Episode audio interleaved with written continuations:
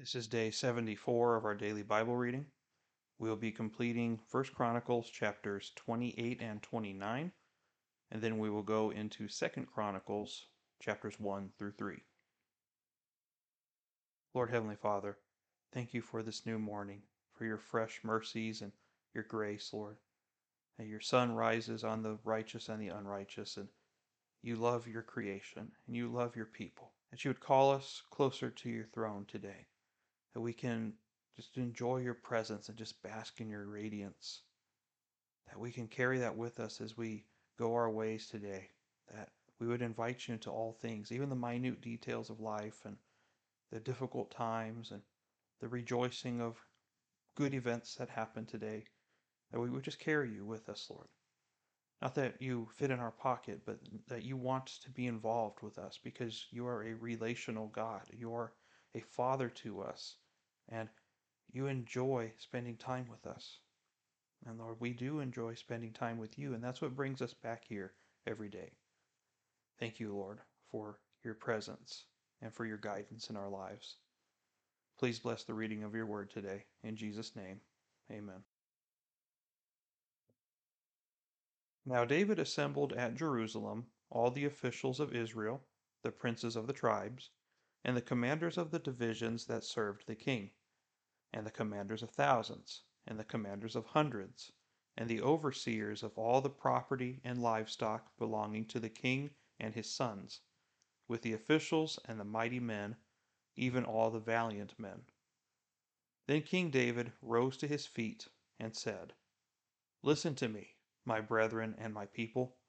I had intended to build a permanent home for the ark of the covenant of the Lord and for the footstool of our God.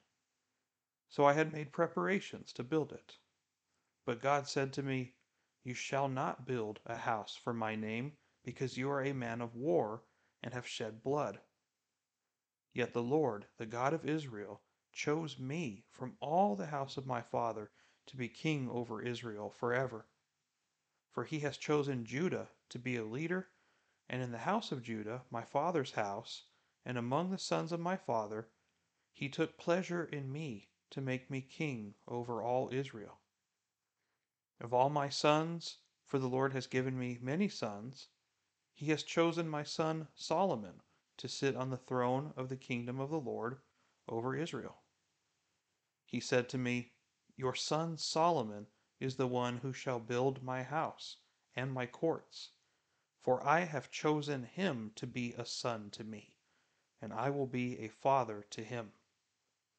I will establish his kingdom forever if he resolutely performs my commandments and my ordinances as is done now.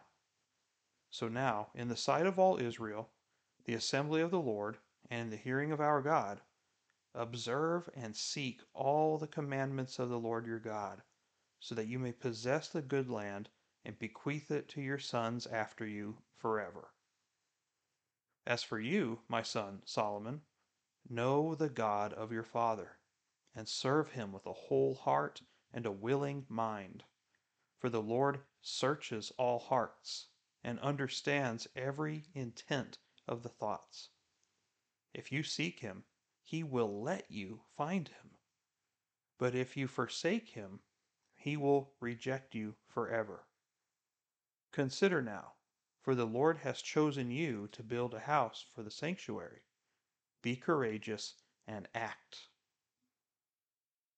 Then David gave to his son Solomon the plan of the porch of the temple, its buildings, its storehouses, its upper rooms, its inner rooms, and the room for the mercy seat, and the plan of all that he had in mind for the courts of the house of the Lord and for all the surrounding rooms for the storehouses of the house of God, and for the storehouses of the dedicated things.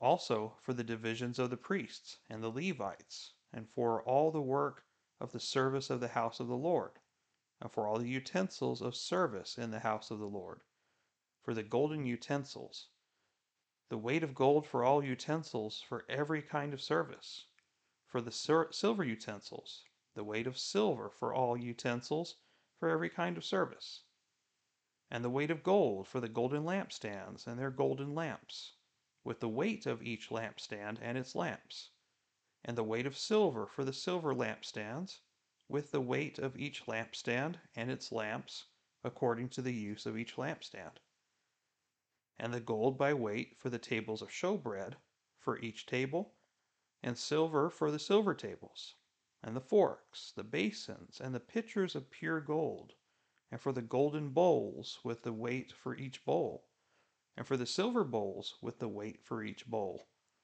and for the altar of incense, refined gold by weight, and gold for the model of the chariot, even the cherubim that spread out their wings and covered the ark of the covenant of the Lord. All this, said David, the Lord made me understand in writing by his hand upon me all the details of this pattern. Then David said to his son Solomon, Be strong and courageous and act. Do not fear nor be dismayed, for the Lord God, my God, is with you.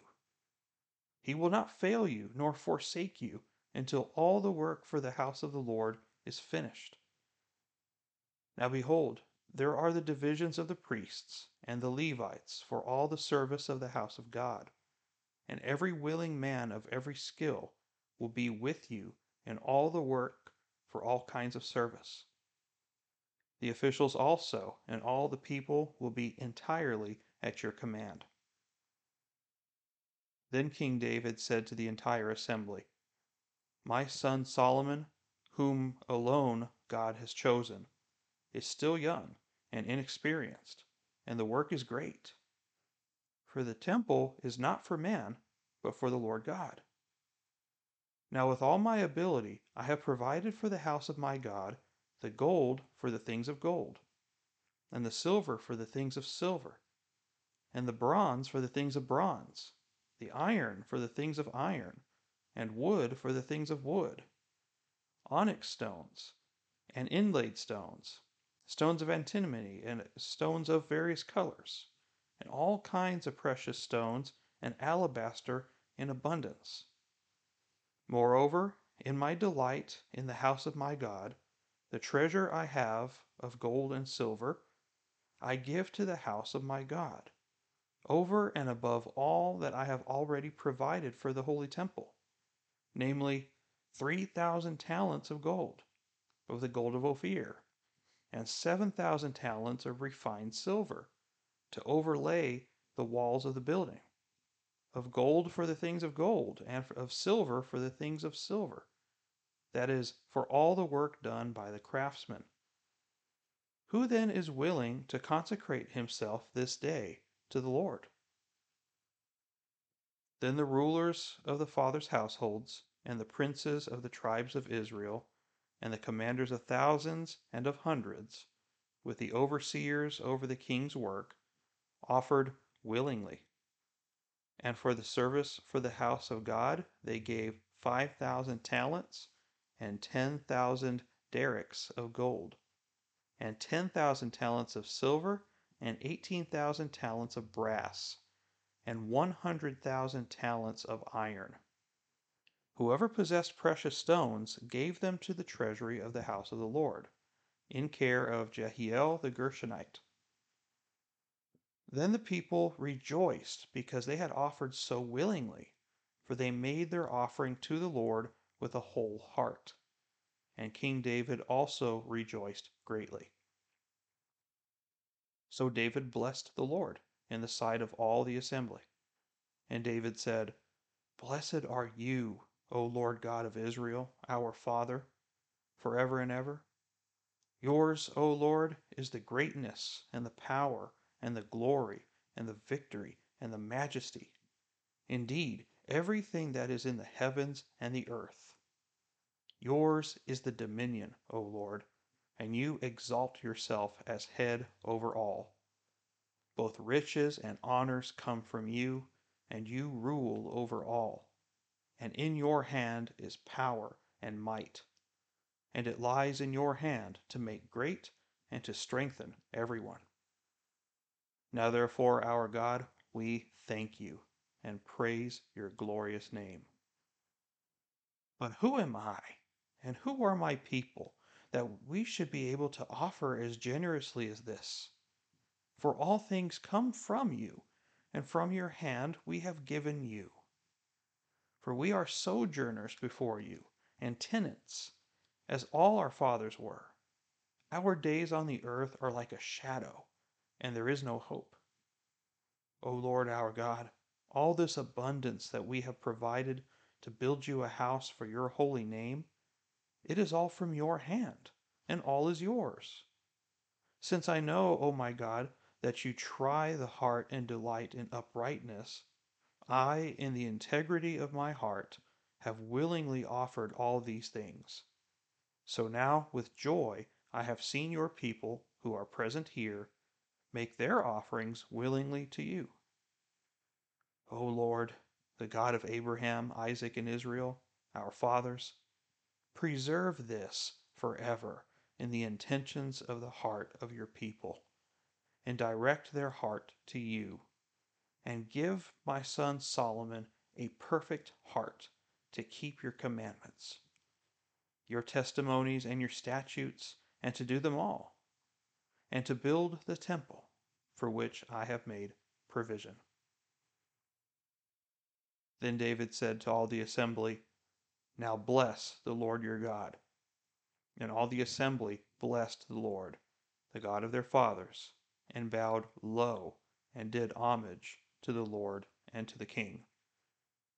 On the next day they made sacrifices to the Lord, and offered burnt offerings to the Lord one thousand bulls, one thousand rams, and one thousand lambs, with their drink offerings and sacrifices in abundance for all Israel.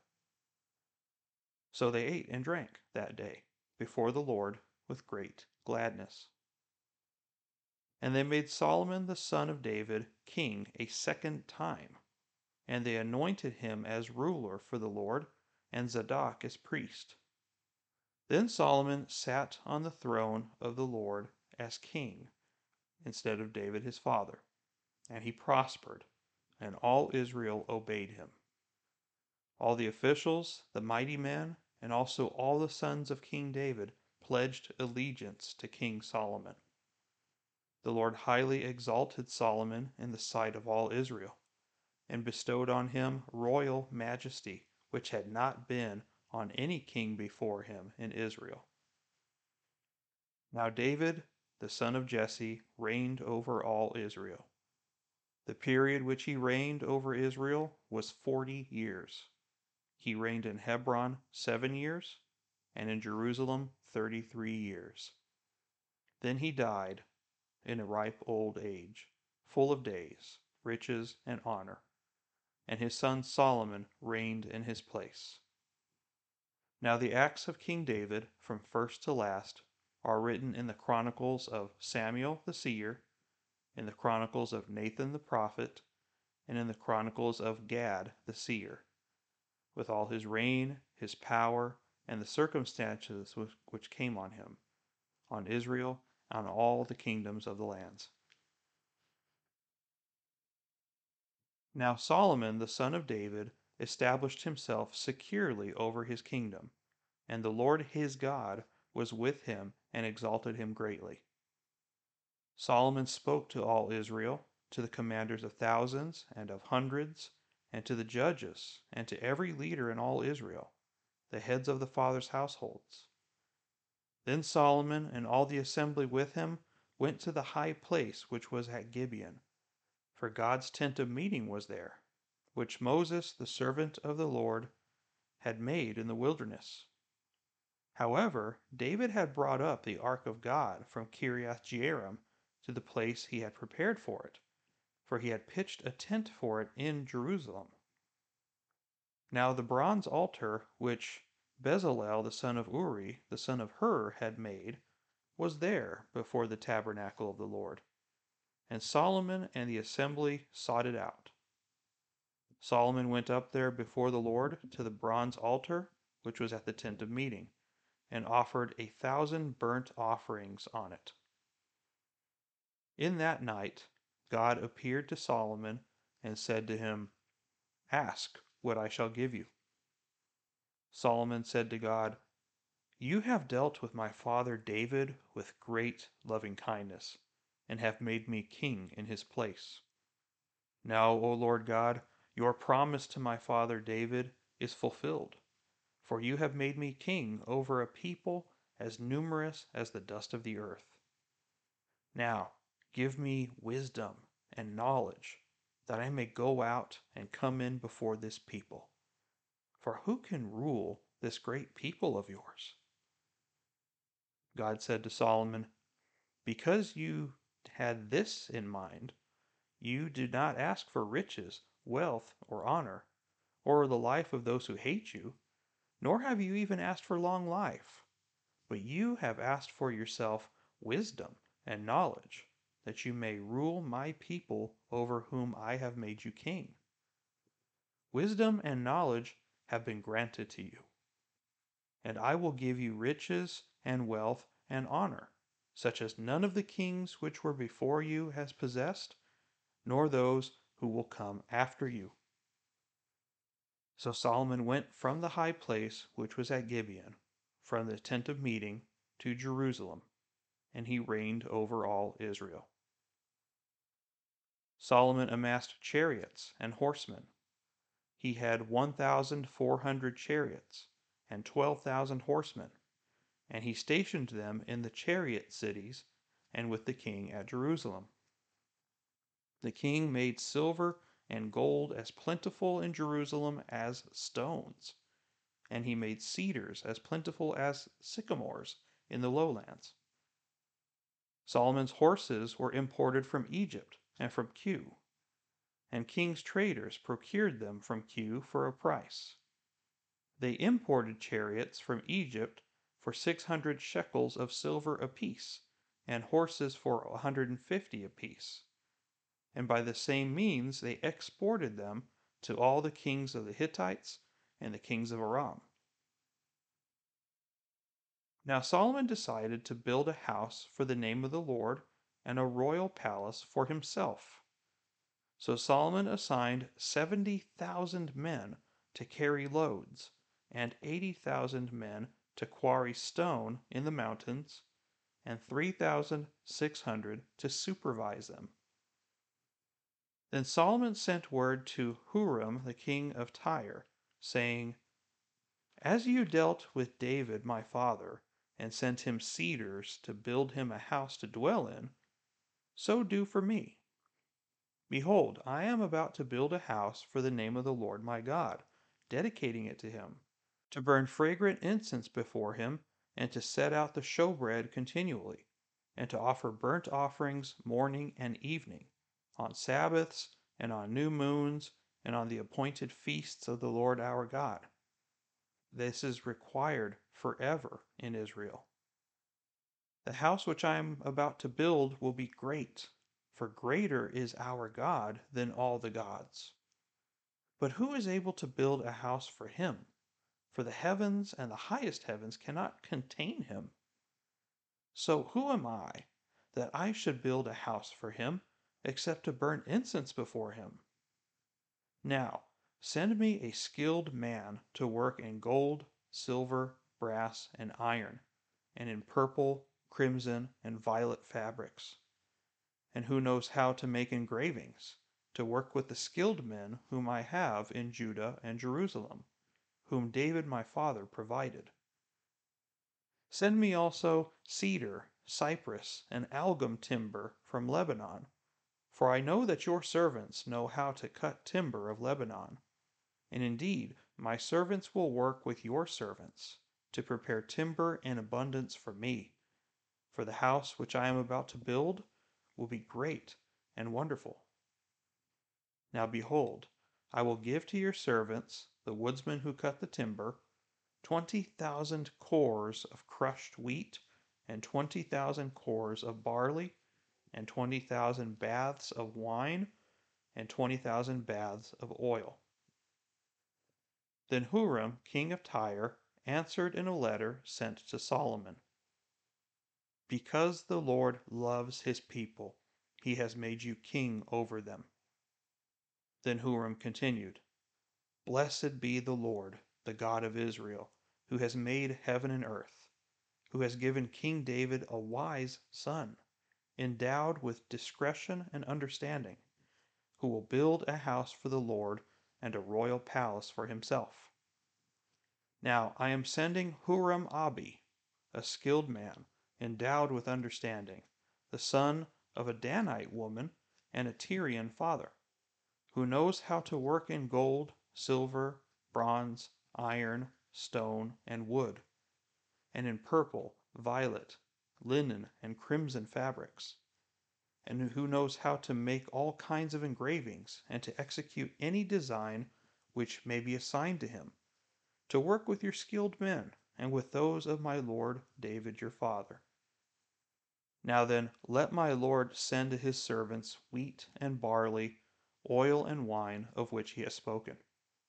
We will cut whatever timber you need from Lebanon, and bring it to you on rafts by sea to Joppa, so that you may carry it up to Jerusalem.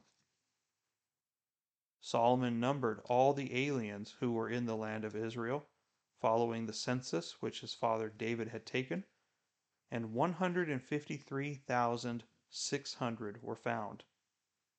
He appointed 70,000 of them to carry loads, and 80,000 to quarry stones in the mountains, and 3,600 supervisors to make the people work. Then Solomon began to build the house of the Lord in Jerusalem on Mount Moriah where the Lord had appeared to his father David, at the place that David had prepared on the threshing floor of Ornan the Jebusite. He began to build on the second day in the second month of the fourth year of his reign. Now these are the foundations which Solomon laid for building the house of God. The length in cubits, according to the old standard, was sixty cubits, and the width twenty cubits. The porch which was in front of the house was as long as the width of the house, twenty cubits, and the height one hundred and twenty. And inside he overlaid it with pure gold. He overlaid the main room with cypress wood, and overlaid it with fine gold, and ornamented it with palm trees and chains. Further, he adorned the house with precious stones, and the gold was gold from Parvaim. He also overlaid the house with gold, the beams, the thresholds, and its walls and its doors, and he carved cherubim on the walls. Now he made the room of the Holy of Holies. Its length across the width of the house was twenty cubits, and its width was twenty cubits and he overlaid it with fine gold amounting to six hundred talents. The weight of the nails was fifty shekels of gold. He also overlaid the upper rooms with gold. Then he made two sculptured cherubim in the room of the Holy of Holies and overlaid them with gold. The wingspan of the cherubim was twenty cubits, the wing of one of five cubits, touched the wall of the house, and its other wing, of five cubits, touched the wing of the other cherub.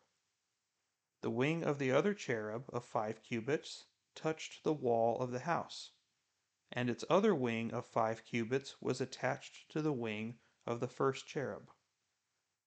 The wings of these cherubim extended twenty cubits, and they stood on their feet facing the main room. He made the veil of violet, purple, crimson, and fine linen, and he worked cherubim on it. He also made two pillars for the front of the house, thirty five cubits high, and the capital on the top of each was five cubits. He made chains in the inner sanctuary and placed them on the tops of the pillars. And he made one hundred pomegranates and placed them on the chains. He erected the pillars in the front of the temple, one on the right and the other on the left, and named the one on the right Jachin, and the one on the left Boaz. Congratulations for completing another book of the Bible. We have come a long way. And In my personal Bible, we've completed over 500 pages. That is amazing how far we've come. And we're not even close to being done yet. So we've got a lot more go- to go, but we have made some great progress. Now, we have seen most of what we have read today before, right? In the end of 2nd Samuel as well as in 1st Kings. But I was very blessed by today's reading because what was shared today, you could just see David's heart, why he is called the man after God's own heart. And this is certainly something that is worth imitating. Consider some of the things that he told Solomon and the people that were with him. So, looking at chapter 28 of First Chronicles, we go to verse 9, and then he says this As for you, my son Solomon, and this is the important part know the God of your father, and serve him with a whole heart and a willing mind. So, first off, I, I imagine that most of the people listening to this podcast are adults. And so, with that in mind, we have a responsibility. There are people that are younger than us that need to hear and see God in our lives. Whether we're parents, whether we're grandparents, whether we're bosses at work, whether we're active leaders in our church, whatever it may be, in some way we have an impact on people in our family, with our friends, with our fellow believers in Christ. And we need to show that we know God. We need to show that we know our Lord as our Father. And we see this in the heart of David. And Solomon had a godly example to look up to. Not everybody does. Not everybody has a Christian home that they grew up in. I know that. But we can become children of God through salvation, of course. But it needs to start somewhere. If it doesn't exist in your ancestry, it needs to start with you. You need to be the one to where your kids, your grandkids can look at you and at the end of your life or when they are adults, you commission them the same way that David commissioned Solomon. Know the God of your father or mother, right? You see how I am. You see what my standards are. You see how obedient I am to the cross. Imitate this. This is going to be good for you. And this is the right thing to do because I have a personal relationship with my God. This is not just religion, this is not just ritual, but I know God as a person. And He and I are close, and I cling to Him with my entire being. Can our people around us look at us and see this in us? That's a challenge. Because I know sometimes it's we don't always do that. But that is the goal. That is the intention that we should have is that we are remembered for being godly people. And when we serve him, we serve him with two things here a whole heart, meaning an undivided heart. Our whole body, our whole self is united for one cause, and that is the cause of the Lord. We don't have a personal stake in it. I don't hold a piece back from God that I don't want Him to touch, that I know I shouldn't be doing, but I, it's mine. He can't touch it. You try to please men and please God at the same time. You know, those things don't work. And we will not be able to unlock our full potential in Christ if we are holding ourselves back. So we have to do this with a whole heart and a willing mind. Because there's a difference between obedience because you want to obey And there's a difference between obedience because you have to obey, or even worse, there's a third. There's malicious obedience. You obey to the very letter, but have a hatred for what you're doing. Certainly, that should not be us. But do, can we say with certainty that we do what we do, that we go to church on Sundays, that we read this Bible, that we pray, that we talk about God, do we do it willingly? Or do we do it under compulsion? Is it something that you want to do, or is it something you feel you simply need to do because it's the right thing to do? God, like it says here, God searches all hearts, and he understands every intent of the thoughts. God is the only being in the universe that can read your mind. Let's be, you need to know that, okay? Demons cannot read your mind. Satan cannot read your mind.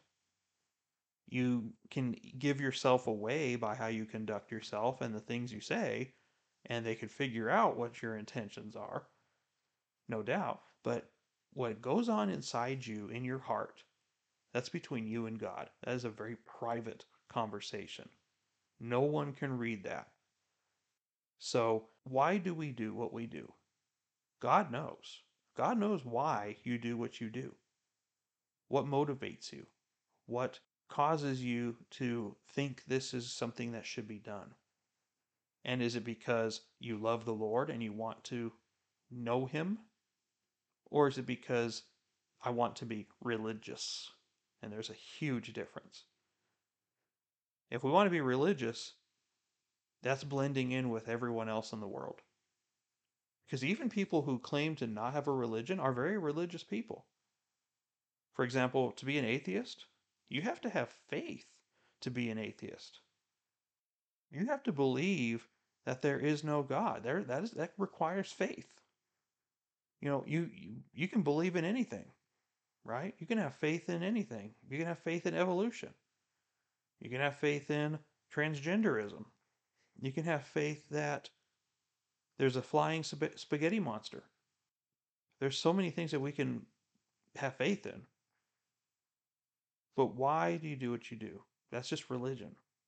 But God is a relational God. And David is making this very clear in the way that he is speaking to Solomon and to the assembly. And look at his heart. And this is the part that I got so excited about reading, which is in chapter 29. He talked to these people and commissioned them, and they gave willingly. He told them how much resources he gave for the building of the temple. And he asked them what they wanted to bring to contribute to the temple. And they brought tons of stuff. They brought 187 tons of gold. They brought 375 tons of silver. They brought 675 tons of brass. They brought 3,750 tons of iron for the building of the house of the Lord. The people rejoiced because they had offered so willingly, for they made their offering to the Lord with a whole heart. Isn't that consistent with the theme of the Bible? New Testament talks about that in great lengths.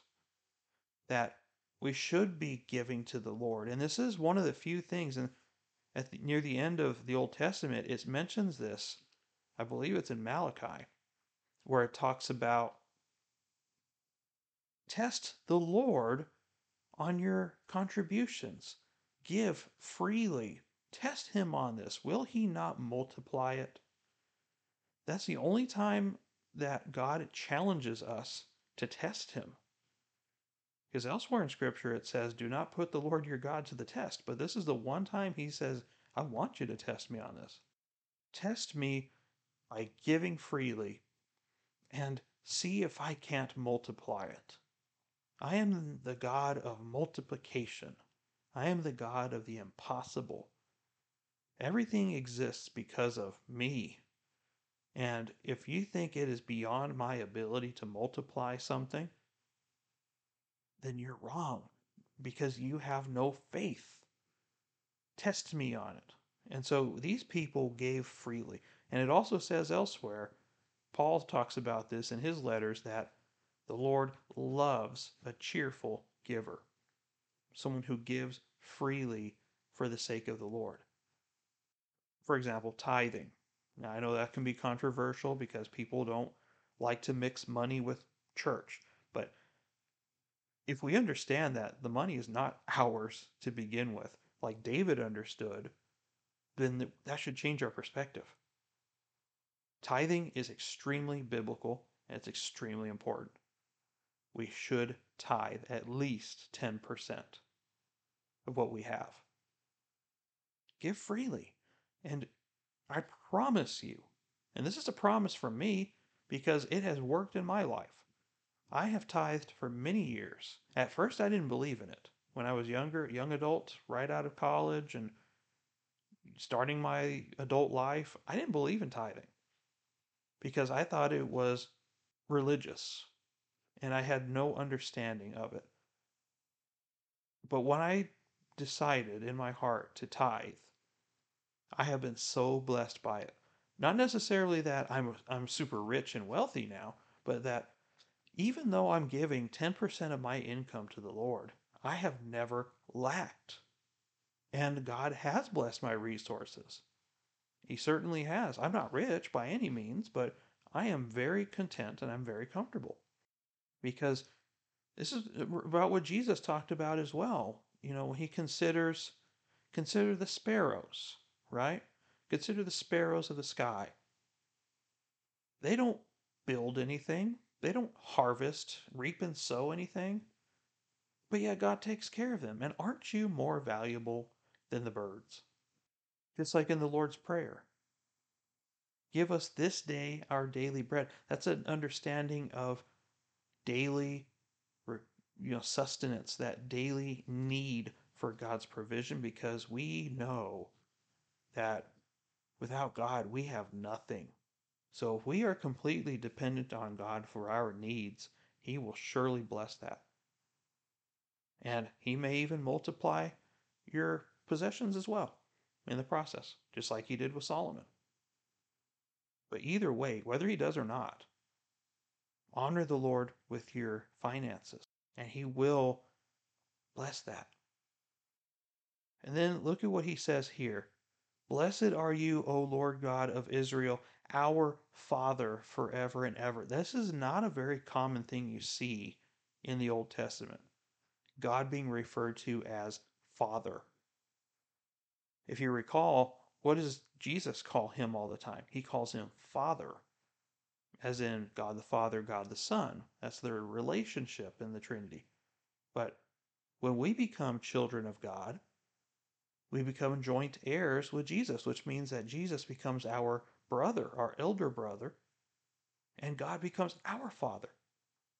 So we move from the Old Testament, which is more of a master servant relationship with God, to a father son relationship, father daughter relationship with, with God in the New Testament through the new covenant, which is built upon better things.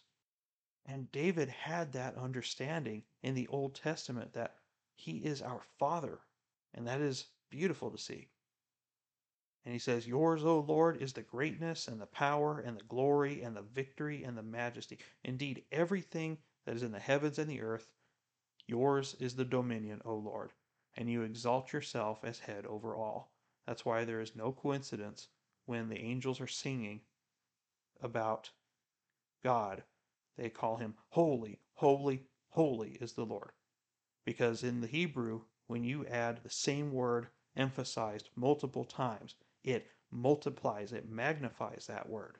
And he is in a league of his own. We are called holy when we become Christians. We are holy because of the imputation of righteousness from Christ.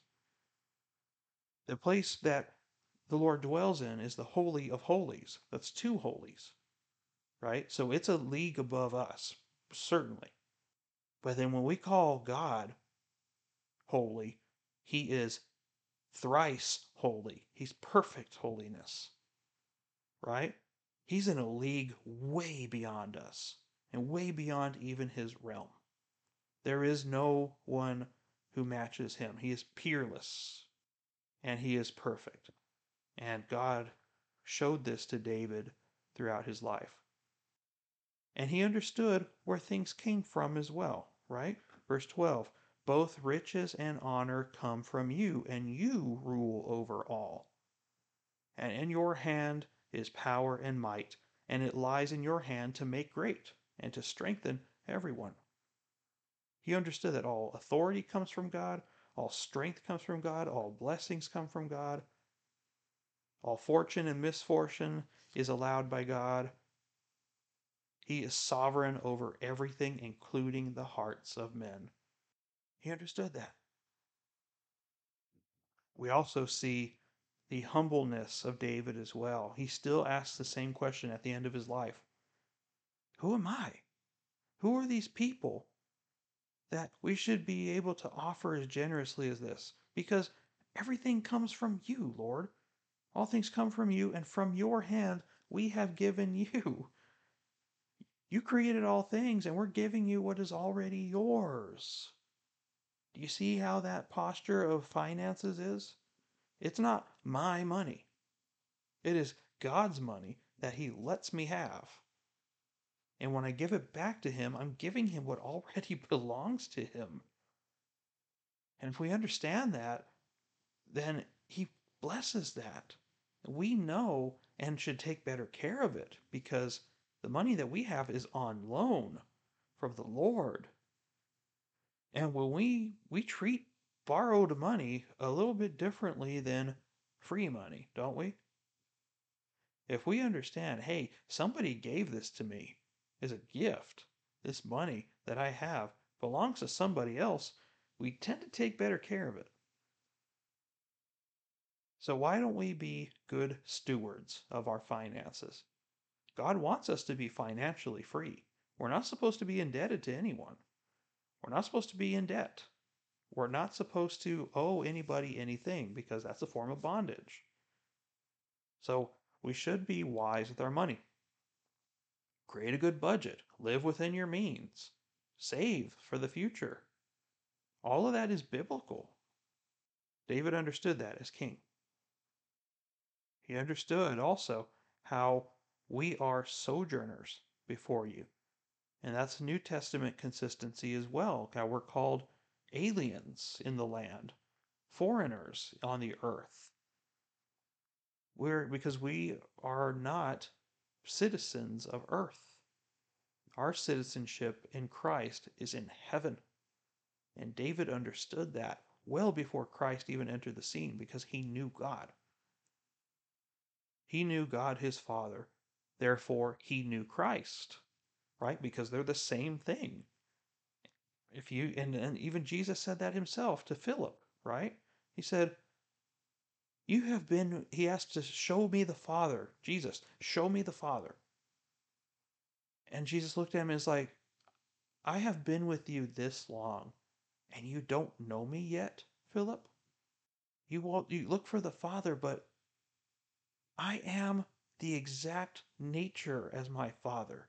I am the divine right in front of you, Philip. You want to know God? I'm right here. And so David didn't need Jesus Christ on the scene to understand God. But he he believed this in this Messiah, and through him, for his future act on the cross, he received salvation. Verse 17 Since I know, O my God, that you try the heart and delight in uprightness, I, in the integrity of my heart, have willingly offered all these things. He tries the heart, right?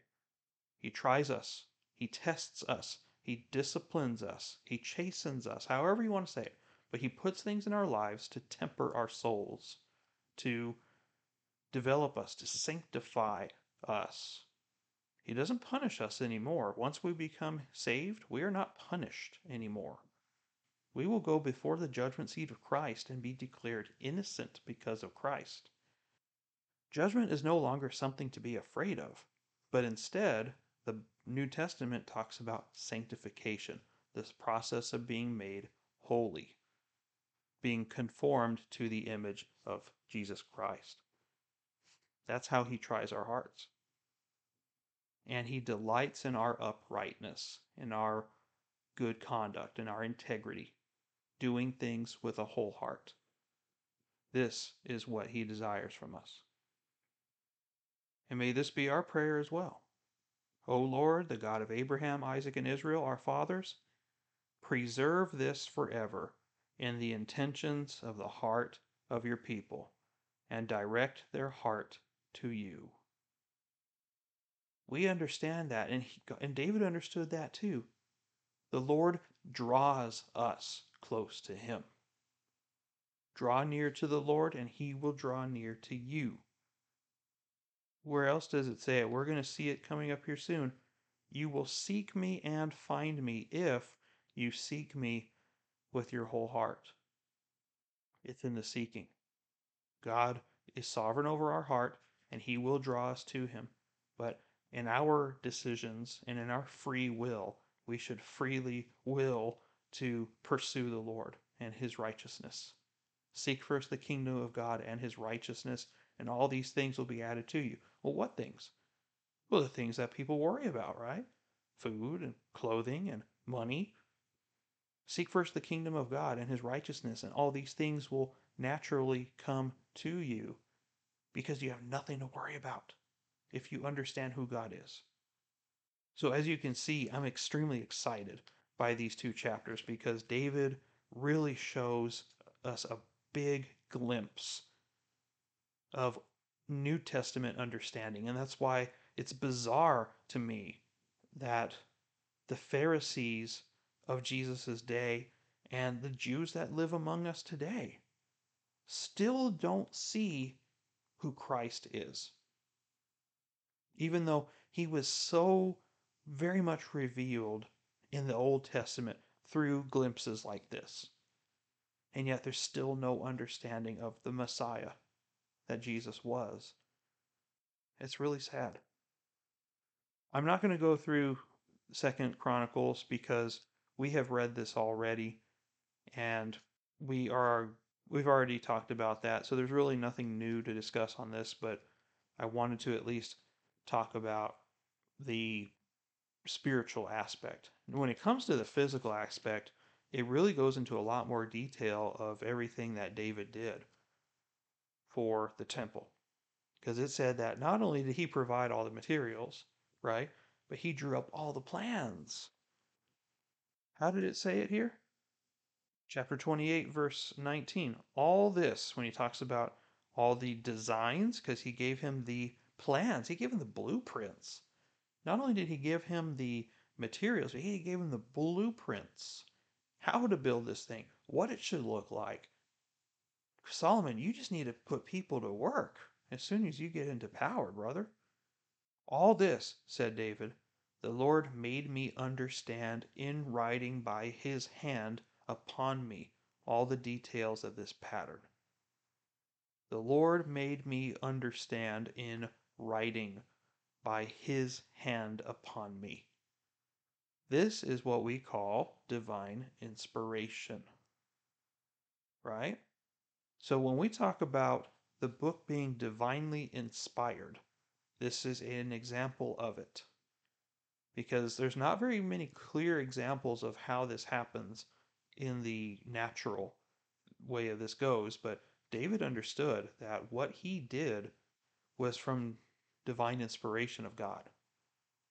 It's just like when Moses wrote the first five books of the Bible Genesis, Exodus, Leviticus, Numbers, Deuteronomy.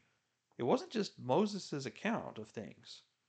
He wrote what God told him to write, but yet it's interesting because the Holy Spirit wrote those five books, but you get to preserve Moses' unique character in the style of writing.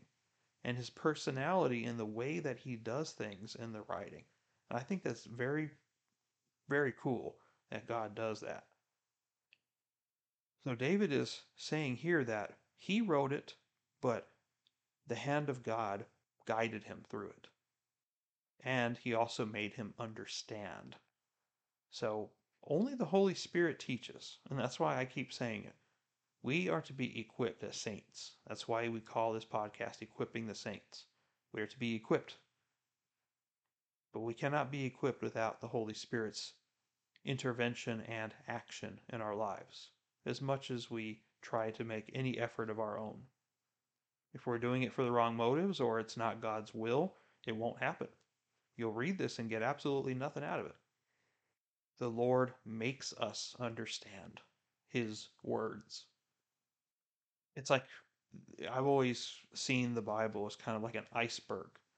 The tip of the iceberg is available to all. You can read these words and learn something from it. But what's underneath the surface is what only the Holy Spirit can draw out and divinely inspire us through the true depth of His Word. It's just like when Jesus told his parables. He said very plainly to his disciples that some people are going to listen to this parable and they're not going to get what I'm really trying to say. They'll hear it and they'll like that it's a nice story, but you, disciples, were selected to understand the depth of understanding. You were selected to know the real meanings, hidden meanings of what I'm saying here, the true wisdom of God in these words. And David understood this. And he was used in such a powerful way, wasn't he? Not only through the temple and through the events of his life, but he wrote half the Psalms, at least. I mean, that's amazing. He loved the Lord, and the Lord loved him. And we see as we go through the Kings a second time that David is the standard that all the other kings are compared to because he was truly a man after God's own heart. And that was the final analysis of his life. And I hope that is for us as well. And if it's not, it's not too late to change. As long as we still draw breath, it's never too late. There may be a time soon where it will be too late for you, but right now it is not too late. We can always repent and return. And with that, that's all I have for today. Thank you for listening. I'm Ryan, and we'll see you next time. Take care and God bless you.